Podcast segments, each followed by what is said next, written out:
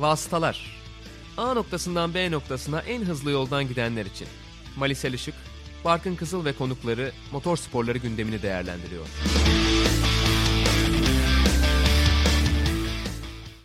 Vasıtaların 42. bölümüne hoş geldiniz. İkinci sezon 27. bölümümüzü Abu Dhabi Grand Prix'sinin ardından ve aynı zamanda tabii ki sezon bitiminin yine ardından kaydetmiş olacağız. Mali hoş geldin. Hoş bulduk. Yani yarışta çok fazla konuşacak bir şey de olmaması aslında iyi ki bu döneme denk geldi demek lazım herhalde. Bu fırsatla beraber biz de şöyle bir takımları sezonu hep birlikte değerlendirelim diye düşünüyoruz. Yani sezonun son yarışından şöyle bir geriye bakacağız. Neredelerdi, nereye geldiler gibi. Ya Abu Dhabi'nin sezon finali olmasına dair hakikaten eleştiriler çok uzun zamandır var. Ama bir taraftan zaten Abu Dhabi bir Grand Prix olarak Formula 1'e maddi anlamda ciddi bir değer katıyor. O yüzden yani her şey bittikten sonra sıkıcı bir yarış olması o kadar kötü değil belki. Ama yani bir şeylerin değişmesi gerekiyor herhalde. Pist özelinde artık ne yapılabilir bilmiyorum ama yani heyecanlı yarış hatırlıyor musun sen Abu Dhabi'de? Yani hem heyecanlı yarış hatırlamakla beraber bir de seninle çok konuştuğumuz bir konu biz biraz Brezilya'yı istiyoruz gibi değil mi sezon sonuna? E gibi. Bu arada ya 2016 Formula 1 sezon finali keyifliydi çünkü işte Lewis Hamilton ve Rosberg çok yakınlardı. Arkadan Verstappen'e yaklaştırmaya çalışıyordu Hamilton falan ama yine pistin getirdiği bir şey değil o. Yani herhangi bir yerde de yapıyor olsalar benzer evet, durumun bir sonuç ortaya çıkacaktı. Durumun gibi. getirdiği bir heyecandı o. Yine Abu Dhabi'nin bir katkısı yoktu. Yani bir de aslında çok çeşitli kullanılabilecek bir pist. 50 çeşit layout'u var. Bir farklılık yapsalar acaba tatlı olur mu diye düşünmüyor değilim. Ama tabii ki yani hani öyle bir derdi var mı Formula 1'in? Böyle bir şey değiştirmek özellikle istiyorlar mı ya da böyle bir ihtiyaç duyuyorlar mı? Ondan da çok emin değilim. Ama yani gerçekten hiçbir şey olmadı yarışta. Bir tek Sergio Perez'e üzüldük. Formula 1'deki son yarışı olup olmayacağını bilmiyoruz. Zaten konuşacağız bölüm içerisinde ama yani onun dışında evet ufak tefek geçişler oldu. Ama yani tur boyunca süren birkaç tur devamlı izlediğimiz mücadeleler falan görmedik. O yüzden çok heyecanlı bir hafta sonu olmadı. Hafta sonu en heyecanlı zaman zaten senin de birazdan söyleyeceğin. Evet Ve Fernando Alonso'dan bahsedeceksin herhalde. Yani senin de dediğin gibi yarışta en büyük heyecan herhalde şampiyona üçüncülüğü heyecanlıydı. Onu zaten mutlaka konuşuruz ama sen Alonso demişken oradan başlayalım. Tabii önümüzdeki sezon geri geliyor Fernando Alonso artık yeni ismiyle Alpine takımıyla birlikte yarışmaya dönecek Formula 1'de ve R25 de burada turlar attı. Gerçekten hafta sonunun en keyifli, en heyecanlı görüntüleri oradan geldi diyebiliriz herhalde. Hatta Daniel Ricciardo da bizden daha yavaş gittiğine eminim. Kronometre tutmadım ama öyle bir ses çıkartıyor ki otomobil sanki bizden daha hızlı gidiyormuş gibi hissettiriyor şeklinde bir yorum yaptı. Yani gerçekten o sesi oldukça özledik. Yani şu anki araç sesleri tabii yine bir noktaya kadar iyi olsa da eskiyi bilenler için tabii çok etkileyici olmuyor aslında. Çünkü ciddi anlamda bir fark var. İki güç ünitesinin ürettiği ses arasında ya da iki motorun ürettiği ses arasında. Dolayısıyla gerçekten de heyecan vericiydi ki R25 zaten Renault'un efsanevi araçlarından bir tanesi. Şampiyonluk getiren araçlardan bir tanesi. Hatta Alonso'nun sonuçlarına da bakıyorduk. Neredeyse bütün sezonu podyumla geçirmesine yardımcı olan bir araç. Evet özellikle mass temper denilen sonrasında yasaklanan aracın ciddi anlamda stabil kalmasını sağlayan sistemiyle birlikte.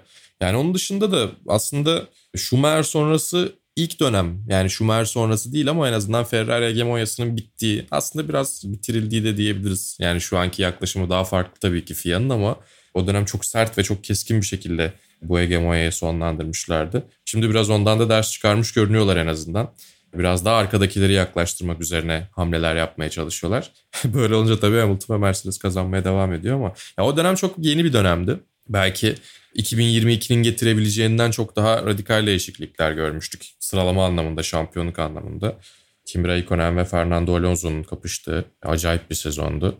Zaten McLaren'ın belki biraz daha dayanıklı olsa şampiyon olabileceği de bir sezondu ama yani o dönemki araçlara baktığımız zaman çok daha farklı şeyler görüyoruz. Özellikle sidepod'un üstü şu anki araçlara göre daha karmaşık çünkü oraya aerodinamik parçalar konulabiliyor ama o kısıtlamayla birlikte zaman içerisinde 2009'dan itibaren başlayan neredeyse sıfırdan başladığımız aerodinamik gelişmelerle birlikte şu anki araçların ne kadar kendilerine ayrılan alanı maksimize ettiğini de görüyoruz. O yüzden görsel olarak bakıldığında bir nostalji yaratıyor bence. Özellikle de daha minyon olmasıyla belki daha atik görünüyor. Ama 2020 araçları da görünüş olarak bakıldığında çok daha iyi görünüyor. Yani 2009 ile 2005'i karşılaştırdığımızda 2009'u eski araç zannedebiliyorduk ama 2020'ye geldiğimizde bence şu anki araçlar çok iyi görünüyorlar. Ama ses çok önemli. Yani özellikle enerji kaybının azaltılmasıyla birlikte o enerji kaybının ortaya çıktığı yollardan bir tanesi olan ses de yavaş yavaş Formula 1'de azaldı. Yani tonlu güzel belki. Yani zaten daha önce V6 turbo motorları daha farklı dönemlerde görmüştük. Ama çok daha farklı bir formatta geri geldiği için V6 turbolar. O kaybı da bir şekilde engelliyorlar. Daha verimli hale geliyor. Verimlilikle aracın sesi, eğlencesi biraz aslında birbirinin karşısında olan, tahtravalinin iki ucunda olan, terazinin iki ucunda olan şeyler. Yani öyle olunca yeni araçlar evet yani yine de ses olarak çok iyiler. Yanında bulunduğunuz zaman yine sizi heyecanlandırıyorlar. Ama göğüs kafesini titreten V10'lar yok. V8'ler bile V10'lardan sonra aslında biraz eksik geliyordu. Ki onlar da cayır cayır motorlardı. Şimdikiler zaten motor değiller, güç ünitesi. O anlamda bile aynı şeyi söyleyemiyoruz. Alonso'nun R25 ile attığı turlar tabii ki daha yavaştı. Yani Daniel Ricciardo'nun veya herhangi birimizin kronometre tutmasına gerek yok. Slick lastiklerle olmasına rağmen ki o dönem oluklu lastikler kullanılıyordu. Daha yavaştı. Yani Formula 1'in ileriye gittiğini kesinlikle söyleyebiliriz. Çoğu anlamda özellikle verimlilik anlamında. Ama hız olarak da geriye gitmedi yani. Şu andaki araçlar, bu sezon yarışan araçlar tarihin en hızlı araçları. Ama ses anlamında biraz aslında aurası anlamında belki o yarattığı hava anlamında geriye gidildi. Ona da yapacak bir şey yok. Eğer daha farklı şeylere, daha faydalı şeylere sebebiyet verecekse o sessizlik biraz daha kulaklarımızı az kapatarak izleyebiliriz. Ben razıyım. Ama tabii şey o farkı görünce açıkçası insan şöyle bir şey yapıyor. Yani yan yana gördüğünüzde neredeyse aynı hafta içerisinde duyduğunuzda o fark daha çok ortaya çıkıyor. Sen de görmüşsündür Barkın. Lewis Hamilton röportaj verirken arkadan geçiyorlar. arkadan Alonso geçiyor. Üç gün boyunca sürüş yaptı bu arada. Cuma, cumartesi, pazar. Sadece bir iki tur atarım zannediyordu Alonso. Bayağı çıkıp bir genç sürücü testi de orada yaptı yani. Lewis Hamilton röportaj sırasında o sesleri duyuyor. Geçmesini bekliyor. Ama pistin her yerinden duyabiliyorsun ve onlarda bir şey var. Sonra artık cümlesine devam etmekten vazgeçip ya bunların sesine güzeldi gerçekten diyor. Onun da dikkati dağılmış. Ben de öyle hissediyorum. Ya pilotlar da özlüyorlar belli ki o sesi. İşte senin dediğin gibi Hamilton'da benim bahsettiğim Ricardo örneğiydi. Herkes övgüyle bahsediyor ve bir özlem var gibi gözüküyor konuda. Tabii bu otomobille de güzel bir aslında Top Gear bölümü var bu otomobilin içinde oldu onu da hatırlatalım. Hmm. Ee, Richard Hammond Silverstone'da kullanmıştı. Tabii o biraz yani teatral yönü de olan bir bölüm. Bazı noktalarda biraz abartılı hani sürüş yapmanın zor olduğunu ifade etmeye çalışan anlar var. Ben sonrasında onun bir incelemesini izlemiştim. O kadar zor değil diye anlatıyordu. Kimdi unuttum uzman. Öyle söyleyeyim. Ama keyifli bir bölüm. Onu da izleyebilirsiniz dilerseniz. YouTube'da olması gerekiyor diyeyim. Ben bir de şeyi çok garipsedim. Tabii şimdi hal olmadığı için bu araçlarda ben yani şu geldi aklıma izlerken acaba Helosuz nasıl yarışıyorlarmış? Sanki hiç güvenli değil gibi gözüküyor. Katılır mısın Değildi buna? aslında. Değildi ama farkında değildik sadece. Böyle bir eksikliği Formula 1'de ve motorsporları dünyasında 2009'da fark ettik işte. Önce Henry Surtees'in Brands'teki Formula 2 kazası. Ardından Felipe Massa'nın kafasına gelen yay Macaristan sıralama turları. Onunla birlikte pilotların kaskının ve kafasının ne kadar açıkta olduğu modern dönemde tekrar gündeme geldi. Yani diğer güvenlik problemlerinin hepsini halletmiştik aslında. Ama bir dakika dedik ya çok ciddi bir problem hala var ve çok tehlikeli olabilecek. Yani yaşandığı zaman çok kritik sağlık problemlerine sebep olabilecek bir durum. Yani çok yeni bir şey aslında. Yani Hello da zaten 3 sene öncesine baktığımızda kaskını görebiliyor olmak bir garip geliyor. Bir çıplak hissettiriyor açıkçası pilotlar adına gördüğümüzde. O yüzden senin de söylediğin gibi güvenlik anlamında da ciddi anlamda ilerlemeler var. Onların da en iyisi belki de en gelişmişi, en çok hayat kurtaranı ve kurtaracağı Hello. Evet yani şey yapıyor, fark ettiriyor. Bir dakika bu araçlar farklı diyorsun ama bir şey eksik. Ne eksik dediğinde düşünüyorsun sonra fark ediyorsun. Evet Hello yok diye. Herhalde Lewis Hamilton'dan da bu noktada bahsetmek lazım. Sen az önce röportaj verirken gördüğünü ifade etmiştin. Tabii geçtiğimiz hafta yarışmadıktan sonra biraz da apar topar aslında Covid-19 atlatıp buraya geldi. Ve onun çok %100 olmadığını aşağı yukarı herkes tahmin ediyordu elbette. Buna rağmen sıralamada yine de Bottas'a çok yakın kalmayı başardı. Aslında yarış boyunca da çok ciddi farklar açılmadı iki takım arkadaşı arasında. Ve Hamilton yine bir podyum çıkartmış oldu ne olursa olsun ama sanki biraz fazla acele etmiş gibiydi. Yani %100'ünde olmadığı kesin de en azından. Ve bu konu üstünden de bazı tartışmalar ortaya çıktı. Acaba işte George Russell'ın çok iyi performans vermesinden biraz rahatsız oluyor mu gibi düşünen de ciddi bir kitle var. Sen pek katılmıyorsun buna. Ben katılıyorum. Bu konuda fikir ayrılığı yaşıyoruz aramızda. Çünkü yani aslında tabii Mercedes otomobilinin belki bu hafta sonunu biraz dışarıda bırakacak olursak diğer herkesten çok çok hızlı olduğu aşikar. Ve Bottas'ın da performanslarının gridin en azından yarısının daha altında olduğunu herhalde ifade edebiliriz. Tabii sonuçlara yansımasa da çünkü Mercedes otomobili çok çok güçlü bir otomobil ve Ondan George Russell geldiğinde... Ya. Bottas'ı ilk ona koymayız bu seneki form olarak bakıldığı zaman. Evet kesin bence de öyle. Ya yani George Russell geldiğinde de çok rahat bir şekilde yarış galibiyetine gidebilirdi aslında. O kadar drama içeren bir yarış olmasaydı tıpkı Hamilton'ın yaptığı gibi 15-20 saniyelerde belki fark yaparak da yarış galibiyetine gidebilirdi. Belki daha fazlasını da yapabilirdi. Bu acaba Hamilton'ı biraz rahatsız etmiş olabilir mi diye ben düşünmüyor değilim. Sanki yaptığı iş biraz daha kolay gözüküyor mu gibi bir şüphesi belki olmuş mudur diye düşünüyorum açıkçası. Ama tabii Russell'ın hakkını yemek için demiyorum bunu. O da çok çok iyi bir pilot. Ama hani seviyesinin çıkılabilir bir seviye olduğunu görmek acaba rahatsız etmiş olabilir mi diye düşünmüyor değilim açıkçası ve bunu da belki bir kez daha Russell'ın göstermesini istememiş olabilir. Ya şöyle pilot olarak George Russell'dan veya bence gridde olan veya olabilecek herhangi bir pilottan çekindiğini düşünmüyorum Lewis Hamilton'ın. Çünkü zaten tarihin en başarılı iki pilotundan bir tanesi ve yani o seviyeye geldikten sonra artık çekinme diye bir şey kalmıyor diye düşünüyorum. Yani herhangi birinden çekinme, herhangi birini aman bu yanıma gelmesin diye düşünme durumu olduğunu çok sanmıyorum. Ki zaten aslında Lewis Hamilton'ın böyle bir tercih ortaya koyduğunu çok fazla görmedik şimdiye kadar. Yani yanına gelen en bariz ikinci adam Valtteri Bottas oldu. O da belki biraz seçeneksizliktendi. Yani Verstappen'i getiriyor olsalar vetolar mıydı Lewis Hamilton emin değilim. Normal şartlarda vetolaması gerekiyor bu arada onu da söyleyeyim yani. Hani başarılı bir pilot vetolamaz gibi bir şeyden bahsetmiyorum. Ama bence birincil ve en önemli sebebi yarışmak istemesinin sebebi. Bence yine erken oldu bu arada onu da söyleyeyim. O kadar kendini zorlamasına gerek var mıydı diye biz normal insanlar düşünüyoruz. Çünkü çok iyi görünmüyordu paylaştığı ben iyiyim videosunda bile. Eh yani çok iyi görünmüyordu açıkçası. Biraz ağır geçirdiğine dair en azından beklendiği kadar hafif geçirmediğine dair Toto Wolff'ün de cevapları vardı. Cevaplamadığı şeylerde de verdiği cevaplar vardı belki öyle söylemek lazım. Ama şöyle bir durum var.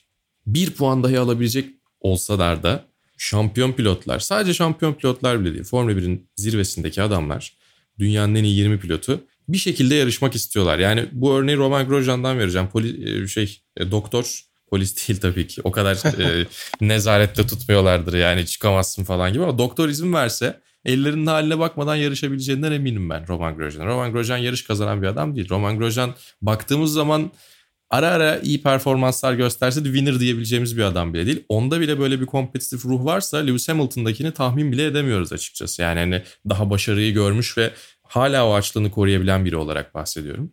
O yüzden bence yani bir podyum daha, belki bir pol pozisyonu daha, belki bir galibiyet daha ki eminim sorsanız kesinlikle kazanabileceğimi düşünüyorum diyordur. Ya ben geleyim bir iki puan toplayayım döneyim diye düşünmüyordur. Çünkü o mentalitede onu gerektiriyor bence.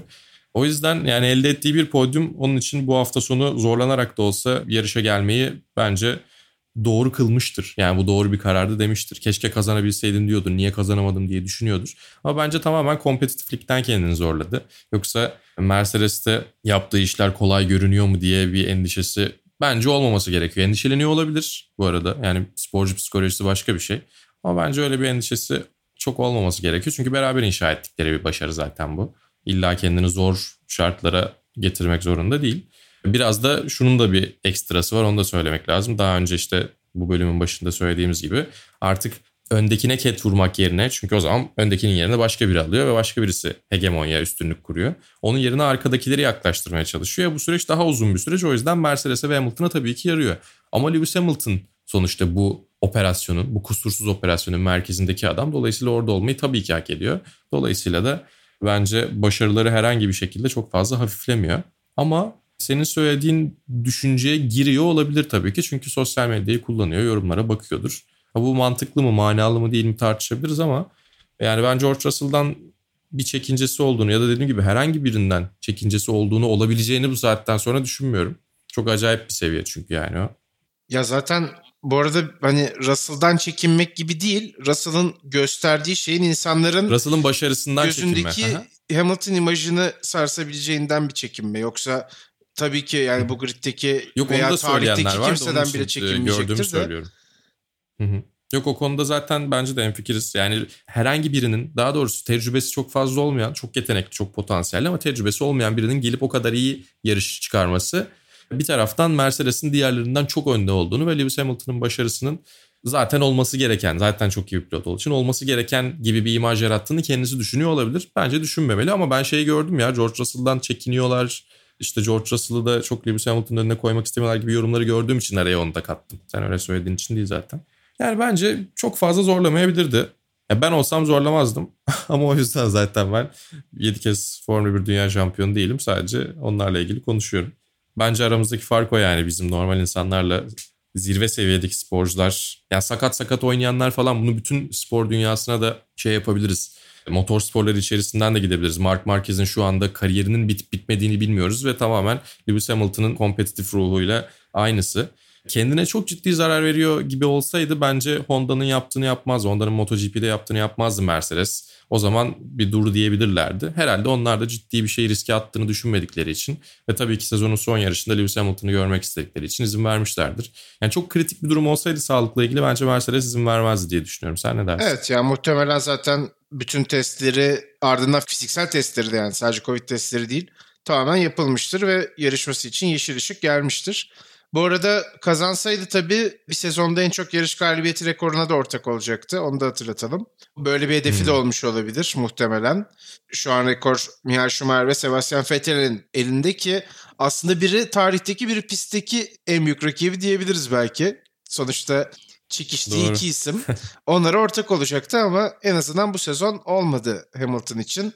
Yine de aslında kötü bir veda yapmadı tabii. Podyum ne olursa olsun çok iyi bir sonuç. O da Mercedes'le bu arada Noel'e kadar artık yeni sözleşmeyi imzalamak istediğini söylüyor. Bayağı bir ertelediler. Biraz uzadı süreç. Böyle bir kozu var şimdi. Ben döneceğim dediyse Mercedes dönme abi diyememiş olabilir anlaşmanız imzalanmadığı için. Evet yani eli güçlü dediğin gibi.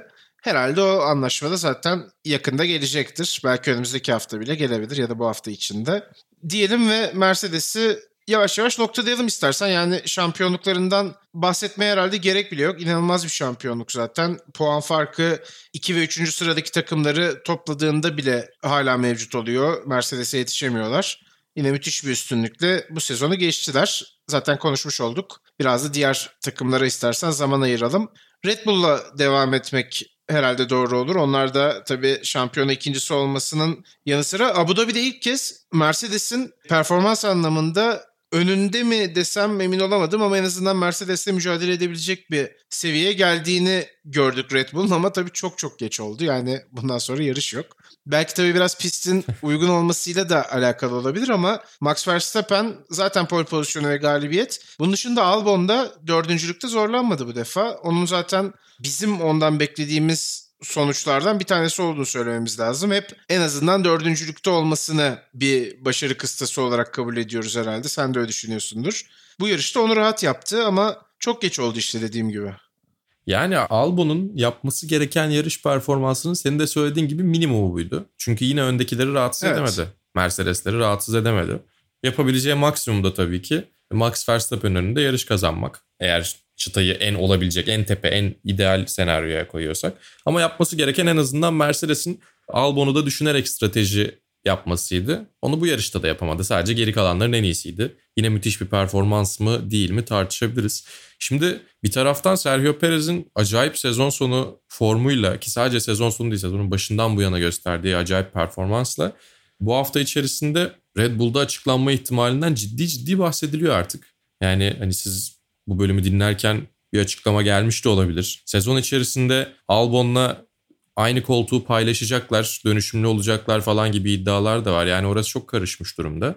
Ama Sergio Perez önümüzdeki yıl eğer Max Verstappen'in yanında görürsek Alex Albon'dan çok daha iyi bir performans sergileyeceğini elimizdeki verilerle söyleyebiliyoruz. O zaman Mercedes'in işi biraz daha zor olabilir. Biraz daha tek adamı değil iki takım arkadaşını birden, bir takımın iki pilotunu birden kollamak zorunda kalabilirler ki önümüzdeki yıl McLaren Mercedes motoruna geçiyor. Mercedes güç ünitesine geçiyor. Yani dikkat etmesi gereken faktörler sayısı çok artabilir onlar adına.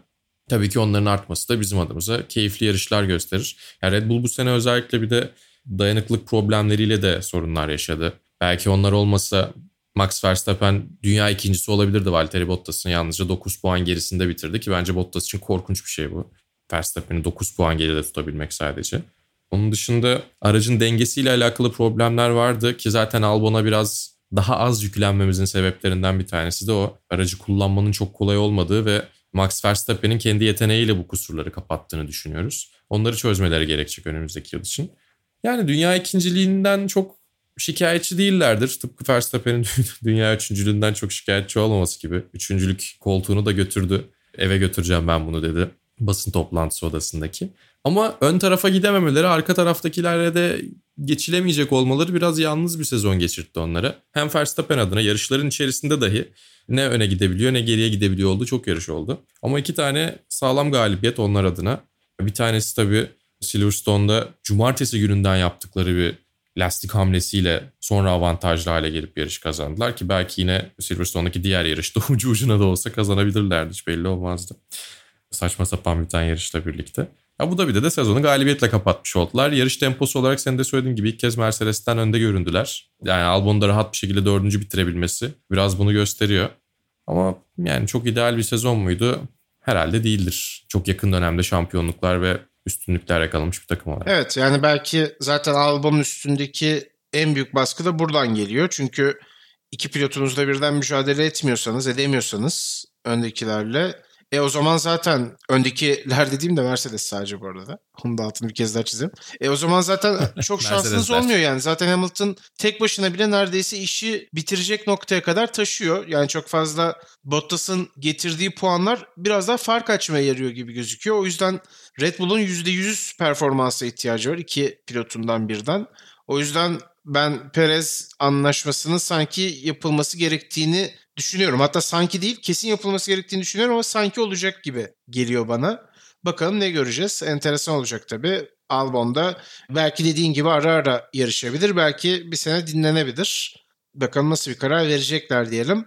Red Bull'la da ilgili ekleyeceğim bir şey yoksa istersen McLaren'la devam edelim. Çünkü onlar bu sezonun üçüncü takımı olmayı başardılar klasmanda. Hı hı. Evet dolayısıyla Ferrari'den değil McLaren'den bahsetmeyi de hak ettiler. E, aynen öyle sıralamada öne geçtiler sonuçta. Bu tabii ciddi bir para havuzundan faydalanmak anlamına gelmekle beraber aslında prestij olarak da çok önemli. Sonuçta sezon podyumunda yer buluyorsunuz ki öyle kesin McLaren 3. olacağı bir sezonda yoktu. Çok ciddi bir mücadele vardı. Hatta son düzlükte belki en avantajlı takım bile McLaren değil diyebilirdik ama Abu Dhabi'de başardılar üçüncülüğü almayı. Tabii Zac Brown'un da burada şöyle bir değinilmesi gereken isimlerden bir tanesi olduğunu düşünüyorum. Sadece McLaren'da yürüttüğü takım patronluğu sebebiyle değil, onun sahip olduğu United Autosports takımı da Dünya Dayanıklılık Şampiyonası'nda klasman şampiyonu oldu. Dolayısıyla bir şampiyonluk, bir Formula 1 üçüncülüğü hiç fena bir sezon olmasa gerek Zac Brown için. Yani bence de en çok takdir edilen organizasyon olarak tabii ki Mercedes'i ayrı bir noktaya koyuyoruz ama bence Mercedes'ten sonra en iyi işleyen takım McLaren gibi görünüyor şu anda. Zac Brown sponsorluk alanında takıma yatırım, takıma likidite çekebilmek adına acayip iyi işler yapıyor. Ama bir taraftan takım patronunda yani en azından işin teknik kısmını da Andreas Seidl'e bırakması acayip bir hamle oldu.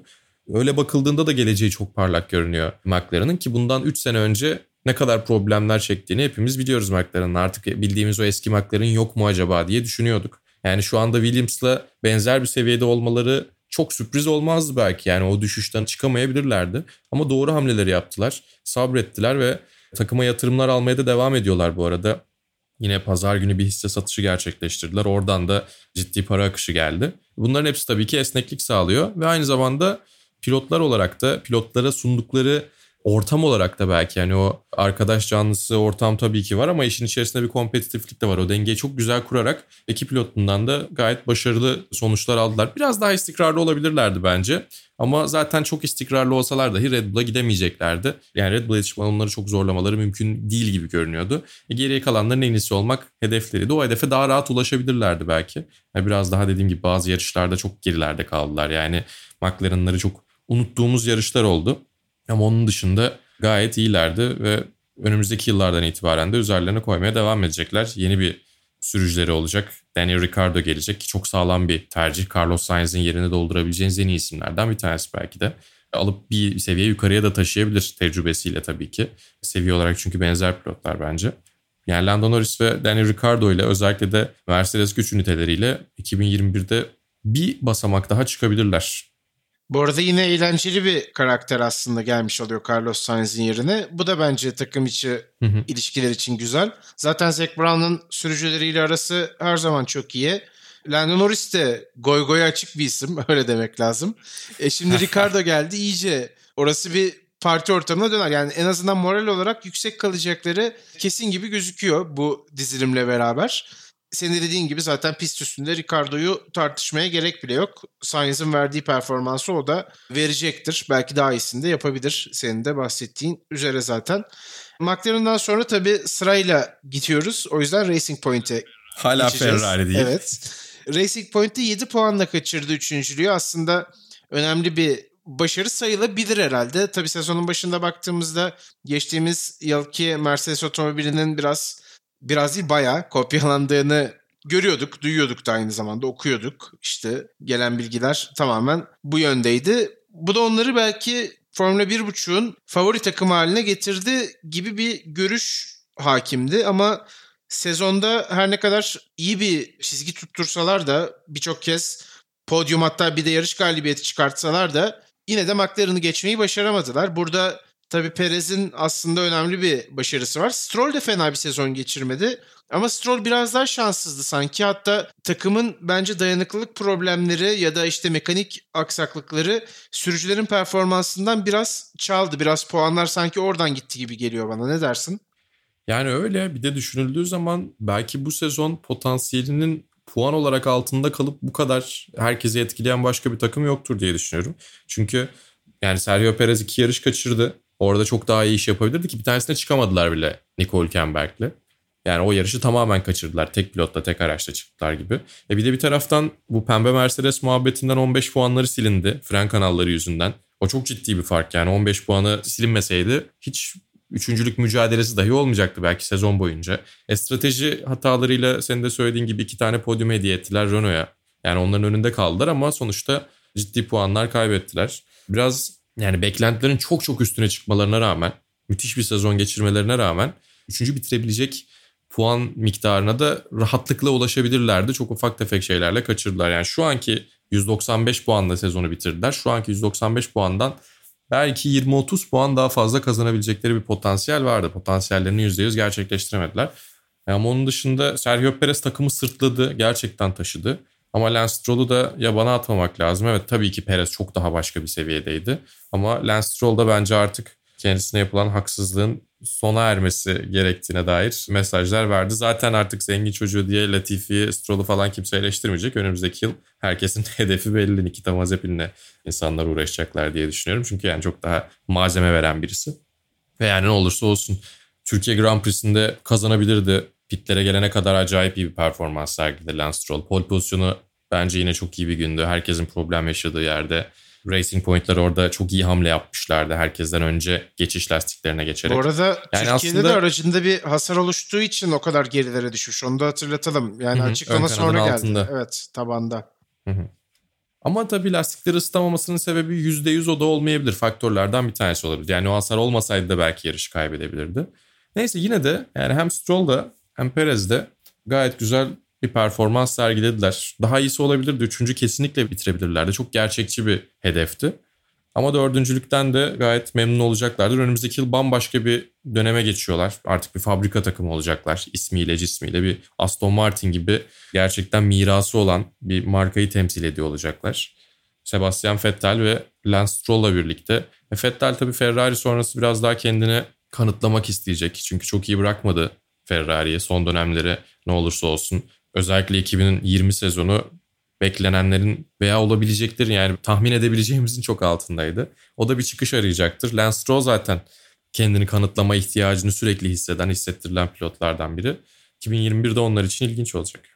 Sergio Perez de tabii veda yarışı olduğu için özel bir kaskla yarıştı burada. Onu hatırlatalım. Üstünde işte bu takımla elde ettiği istatistiklerin olduğu güzel bir tasarımla mücadele etti. Aslında onda tırmanışı yine başlamıştı. Belki puan cetvelin içine de kendini sokacaktı ama tabii teknik problemle beraber, mekanik problemle beraber daha doğrusu yarışın dışında kaldığını bir kez daha hatırlatalım. Buruk bir veda oldu Ama herhalde. doğru söylüyorsun. Pilotlar şampiyonasında dördüncü bitirmesi acayip bir başarı. Ben onu söylemeyi unuttum. İyi ki hatırlattın. Yani Hambotver'den sonraki en iyi pilot. Formula 1.5 şampiyonu diyebiliriz hani eski tabirle, geçen seneki tabirle. Veda olup olmayacağını göreceğiz. Veda ise gerçekten buruk bir veda oldu. Ama zaten Racing Point'e ya da o takıma, Force India Racing Point takımına, Silverstone takımına vedası bence de buruk oldu. Ve belki buradan elde edebileceği potansiyel puanlarla ki yani gridin gerisinden başlama cezasıyla aslında biraz sekteye uğramıştı hafta sonu başlamadan. Ama puanlar alabileceği bir yarıştı bence ve belki Racing Point'e o aradaki puan farkını, McLaren'la olan puan farkını kapatıp öne geçecek puanları da getirebilirdi. Ama ne olursa olsun Sergio Perez'i kesinlikle iyi hatırlayacağız bu sezondan sonra devam ediyorsa da etmiyorsa da. O zaman Renault'la devam etmek lazım. Onları tabii Alpine ismiyle izleyeceğiz önümüzdeki sezondan itibaren. Renault dediğimiz şimdilik son sezon. Tabii değişiklikler olabilir ileride. Fernando Alonso'nun gelişi zaten çok büyük bir beklenti yaratıyor. Onu belki en çok beklediğimiz isim şeklinde de herhalde anmak mümkün önümüzdeki sezonki yarışacak isimler arasında. Ama bu sezon yine Renault takımı da biraz sanki inişli çıkışlı bir grafik çizmelerine rağmen fena bir iş çıkartmadı gerçekten. Hatta Ferrari'nin 50 puan önünde kapattılar bu sezonu. Üstteki takımlara daha yakın kapattılar ya da başka bir deyişle. Örneğin 3. olan McLaren'ın aralarında sadece 21 puanlık bir fark var ki çok büyük bir fark değil bu. Yani birkaç problemle ya da birkaç ekstra performansla onların da önüne geçebilirlerdi. Herhalde Daniel Ricciardo'yu biraz daha fazla bu noktada konuşmak lazım. O takımın çok daha fazla öne çıkan ismiydi. Esteban Ocon biraz daha bence beklentinin altında kaldı. Biraz daha en azından bu sezon için biraz ısınmaya yönelik bir sezon geçirdiğini düşünüyorum ben. Tabii önümüzdeki yıl Fernando Alonso olacak takım arkadaşı. Alonso'nun Ricardo'ya göre belki anlayışı da biraz daha farklı olabilir. O konu biraz daha itebilir daha iyi performanslara gitmesi için. Biraz daha hırslı bir sürücü Fernando Alonso. Bunun bir etkisi olur mu sence o konuda ne dersin? Yani seneye böyle yarışamaz. Evet bana da öyle geliyor. Evet mekanik problemler de bazen onu engelledi. Yani her zaman kendi suçu değildi ama Danny Ricardo gibi başarılı ama çok da etrafındakileri sıkıntıya, strese sokabilecek pilot değil. Yani seni de alıyor, birlikte götürüyor. Fernando Alonso öyle değil. Fernando Alonso'nun yanında parlamadığın zaman parlamadığın bir şekilde anlaşılıyor. Fernando Alonso çünkü kendini yükseltiyor. Ve işte yani bu araçtan böyle bir performansı biraz zor çıkardık ama böyle şeyleri takım olarak yapmamız gerekiyor diyor. Kompetitif bir adam ve mutlaka senin de benzer bir performansta ya da ona yakın olmanı istiyor. Ne olursa olsun. Yani Esteban Ocon önümüzdeki sene böyle yarışırsa tefe konur açıkçası ve yerine belki Gazli ya da başkaları falan düşünülmeye başlanır. O yüzden seneye kesinlikle kendini geliştirmesi gerekiyor. Ama bir taraftan senin de söylediğin gibi Formula 1'e ara verdikten sonra geri döndüğü için Esteban Ocon en azından bu seneyi öyle düşünmek lazım. Zaten garip bir sezon oldu herkes için. 2020 performansı üzerinden belki çok net şeyler herkese söylemememiz gerekiyor. Ama yani takımı sırtlayan tabii ki Danny Ricardo oldu. Yani bir podyum o kadar onlar için imkansız görünüyordu ki Cyril Abiteboul bir dövme iddiasına girdi işte. Ve birden fazla iki pilotlarıyla birlikte podyumlar elde ettiler. O açıdan da bence beklentilerin çok üstünde bir sezon oldu. Önümüzdeki yıl tabii çok daha farklı bir noktaya gidecekler. Biraz daha sportif markalarının, Alpine'in ismini ön plana çıkaracaklar. O mirası biraz kullanacaklar. Ben sarı rengi özleyeceğim açıkçası Renault özelinde daha böyle yüzeysel bir yorum yapmam gerekirse. Ama Alpine'in ve Fernando Alonso'nun gelişi de beni heyecanlandırıyor. Bu sezonda bence güzel bir ara basamaktı. Bu sezonda ileriye doğru gittiler. Kesinlikle geriye gitmediler. O yüzden memnun olacaklardır diye düşünüyorum. Geriye gitmek demişken de sana Ferrari pasını atman için fırsat Evet yani iyi bağladık gerçekten. Son bir ekleme yapayım sadece kapatmadan. Herhalde sezonu izlemeden sadece sonuçlara bakıp bunu dinlese bir işte dinleyicimiz Ocon bu sezon podyum yapmış. Siz hani nasıl eleştirebiliyorsunuz? Renault ile podyum yapan bir ismi diye düşünebilir ama sezon boyuncaki performansı pek de öyle değildi. Dediğin gibi enteresan bir sezon. Enteresan sonuçlar da gördük. Ha, iyi olabilirdi kesin. Evet o zaman geçelim Ferrari'ye. Altıncı basamakta konuşuyoruz Ferrari'ye. Bu sezon geride bırakabildiği takımlar Alfa Tauri, Alfa Romeo, Haas ve Williams Ferrari'nin bu takımlar arasındaki en iyisi olmayı başardılar. Yani ne söylemek lazım gerçekten bilmiyorum. Yani en kötü ihtimalle üçüncülük için yola çıktıkları kesin. Hedef olarak belki ikincilik daha gerçekçi gözüküyordu. Red Bull'la mücadele etmeyi umuyorlardı.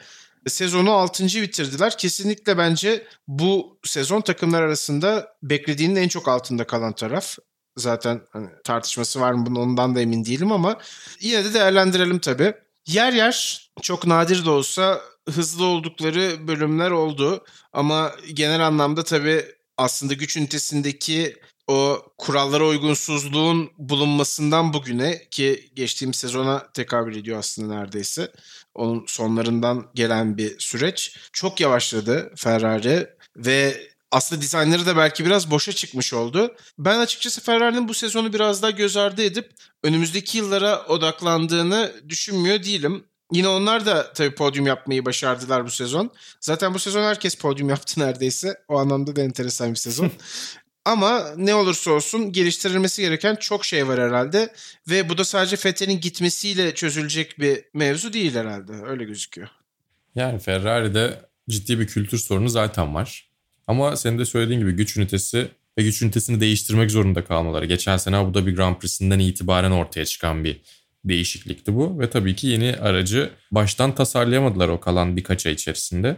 2021'de daha iyi olacaklardır. Ama yani bundan zaten daha iyi olmak zorundalar. Önümüzdeki yıl böyle bir performans sergilerlerse Ferrari çok ciddi bir buhran içerisine girecektir. Yani tek sezonluk bu rezalet bile bence gerçekten onları düşündürüyordur diye tahmin ediyorum.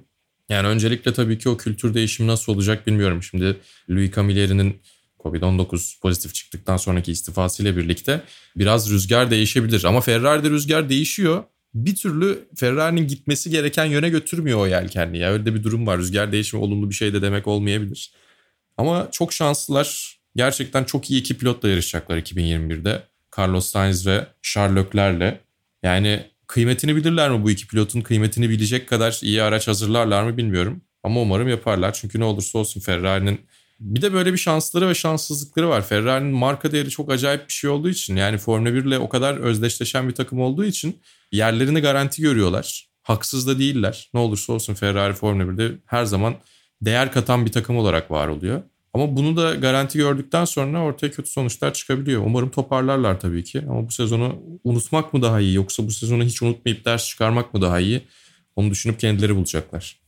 Tabii Sebastian Vettel'in vedası ile ilgili de mutlaka birkaç cümle etmemiz lazım. Güzel görüntüler de oldu aslında. Belki o biraz Ferrari-Vettel ilişkisi çatırdıyor gibi gözüküyordu. Yine de ne olursa olsun güzel ayrıldılar. Vettel'in de bunda tabii özellikle pist dışı karakterinin çok büyük etkisi var bence. İşte takım radyosundan kendi bestelediği şarkıyı söyledi öyle diyeyim.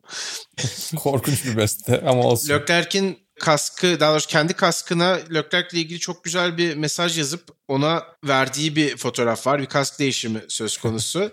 Harcatma kendini demiş evet, ya. Evet. Her iki sene daha böyle giderse git Mercedes'e hiç acıma Aynen demiş. Aynen öyle resmen. demiş bu arada. Tabii Charles Leclerc'in de kaskında Danke Seb yazıyordu. Teşekkürler Sebastian yazıyordu.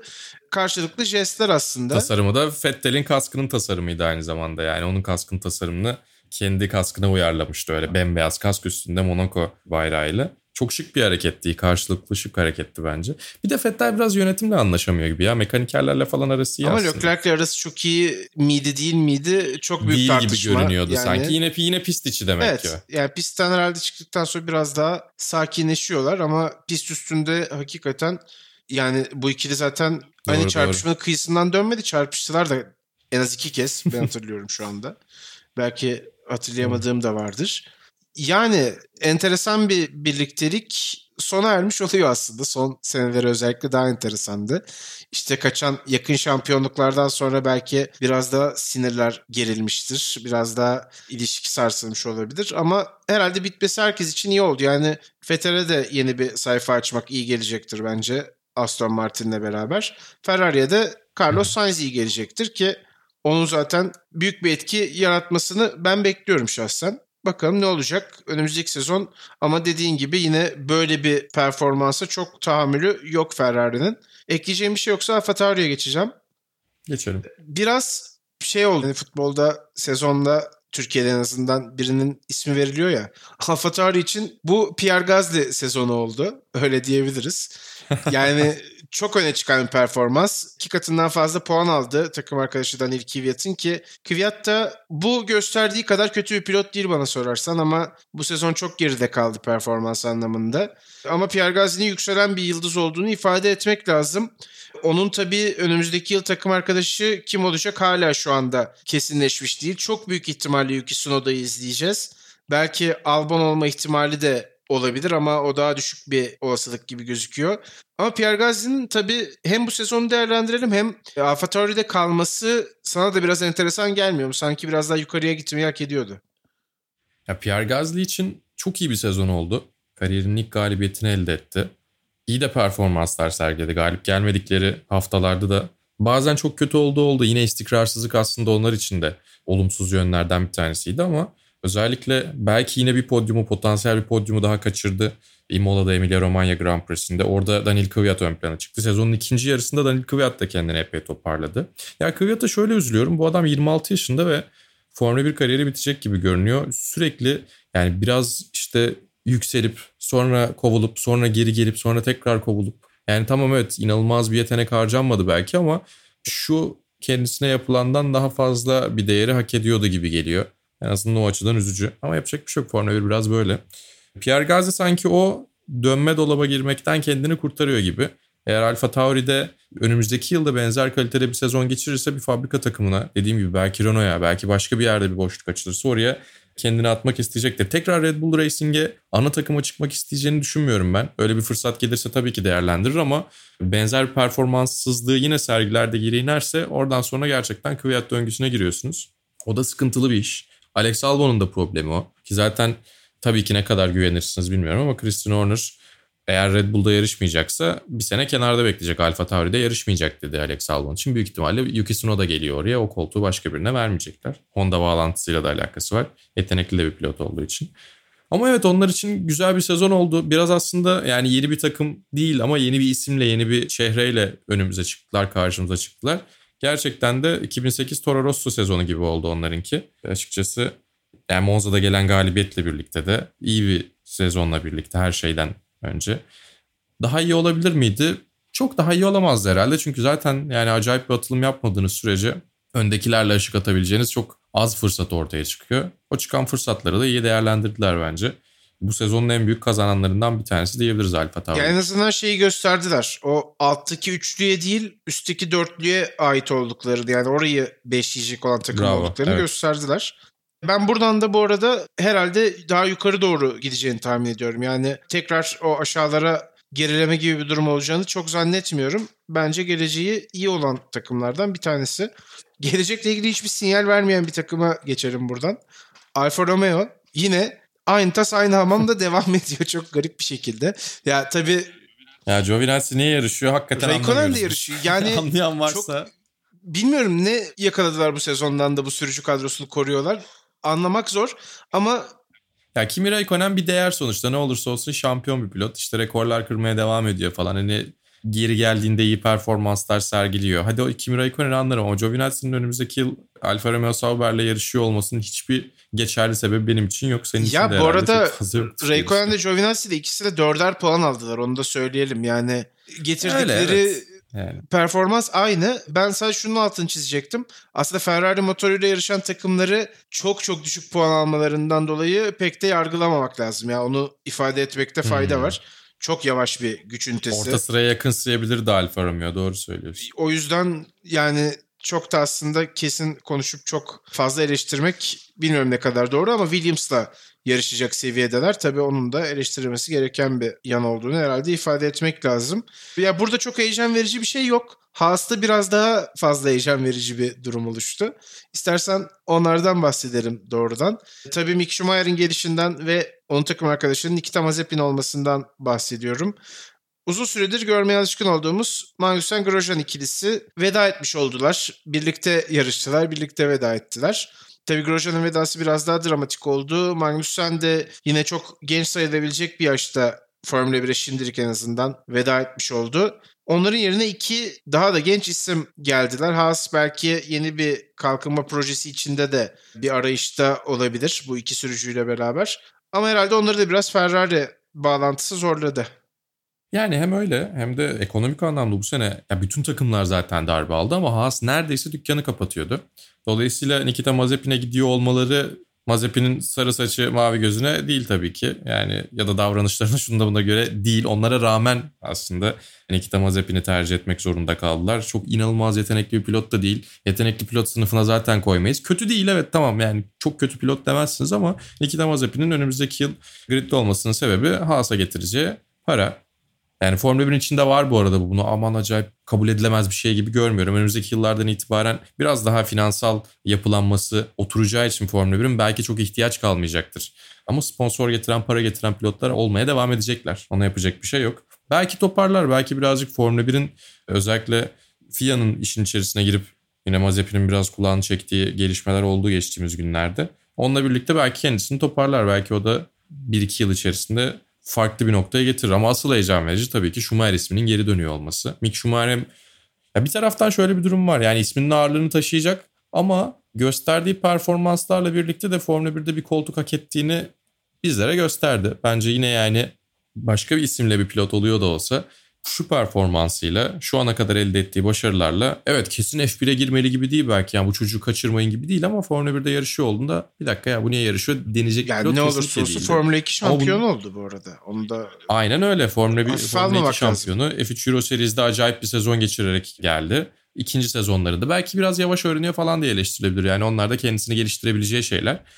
Ve bunların hepsini bir kenara bırakıyoruz. Schumacher isminin geri dönüyor olması. Mick Schumacher gibi gerçekten pist üstünde de pist dışında da beyefendi olarak gördüğümüz birinin düzgün gerçekten sporcu ahlakına uygun birinin bir de bir taraftan iki Mazepin'le yan yana gelmesi de ilginç olacak. Dediğim gibi belki toparlarlar birbirlerini ama önümüzdeki sezon en çok malzeme verecek takımlardan bir tanesi onlar olacak gibi duruyor olumlu veya olumsuz anlamda. Ya bu sene de açıkçası çok diyecek bir şey yok yani. Bu sezonun onlar için en büyük artısı Roman Grosjean'a hiçbir şey olmaması. Yani daha da başka bir şey istemeyeceklerdir diye düşünüyorum. Zaten bu sezonki şanslarını Bahreyn Grand Prix'sinde kullandılar. Evet bu arada Grosjean da bu yarışta çok istedi yarışmayı ama maalesef olmadı. O da çocuklarının dizayn ettiği bir kaskla son yarışını gerçekleştirecekti.